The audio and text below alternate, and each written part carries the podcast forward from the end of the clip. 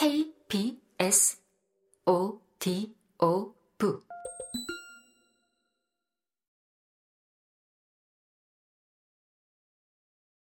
덫. 이것은 오래전에 어디선가 읽은 이야기다.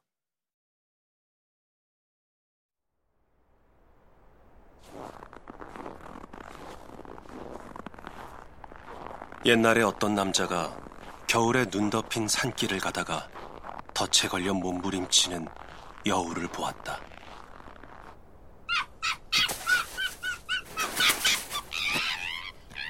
여우의 털 가죽은 돈이 되므로 남자는 여우를 죽여서 그 가죽을 가져가려고 가까이 다가갔다.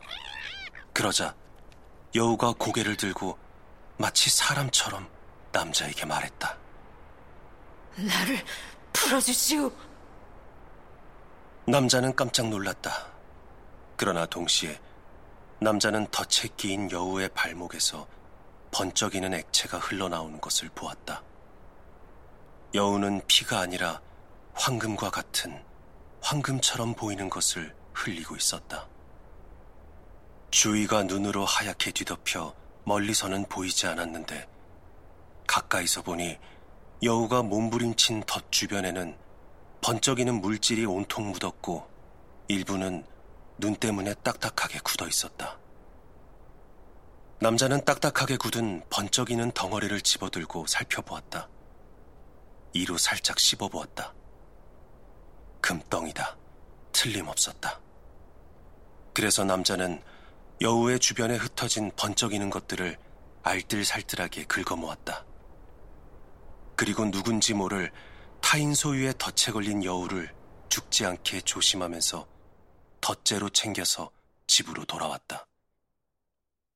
집에 와서 남자는 여우를 헛간 깊숙한 곳에 숨겨두었다.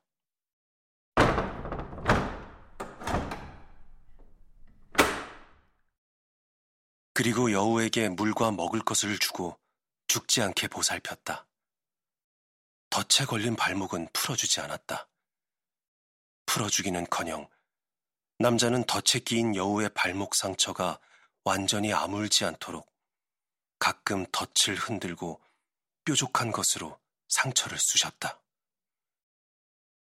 여우는 그때마다 원망스러운 듯이 캥캥거리거나 신음했다. 그러나 사람처럼 말을 한 것은 남자가 처음 발견했을 때 한 번뿐이었다. 남자는 여우의 발목에서 흘러나온 번쩍이는 액체를 굳혀서 조금씩 내다 팔았다.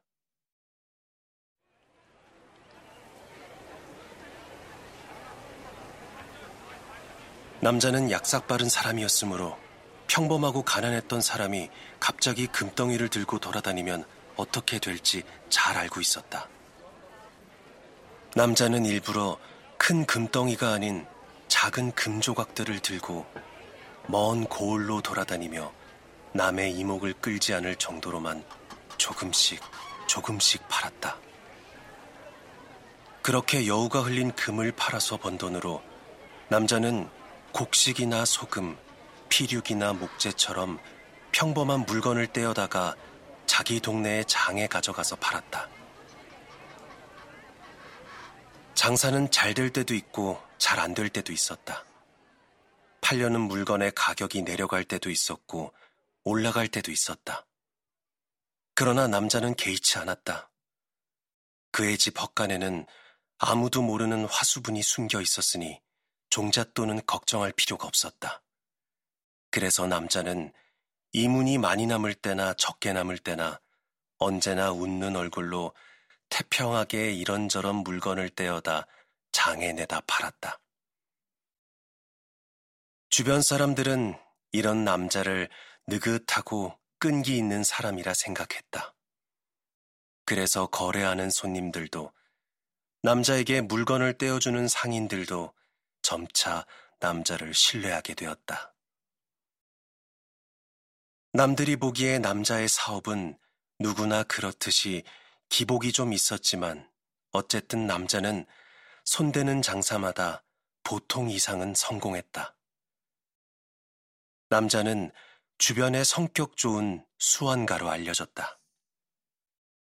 신용이 쌓이고 장사가 성공하면서 남자는 돈을 모아 그럴듯하게 커다란 집도 지었고 어여쁜 여성에게 장가도 들었다.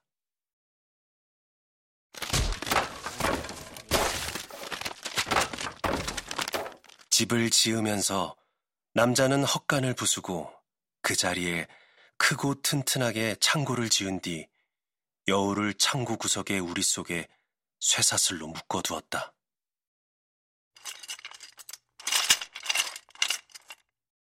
상처가 낫지 않은 채 몇 년이나 수시로 피를 뺏긴 여우는 완전히 쇠약해졌지만 아직도 목숨은 붙어 있었다.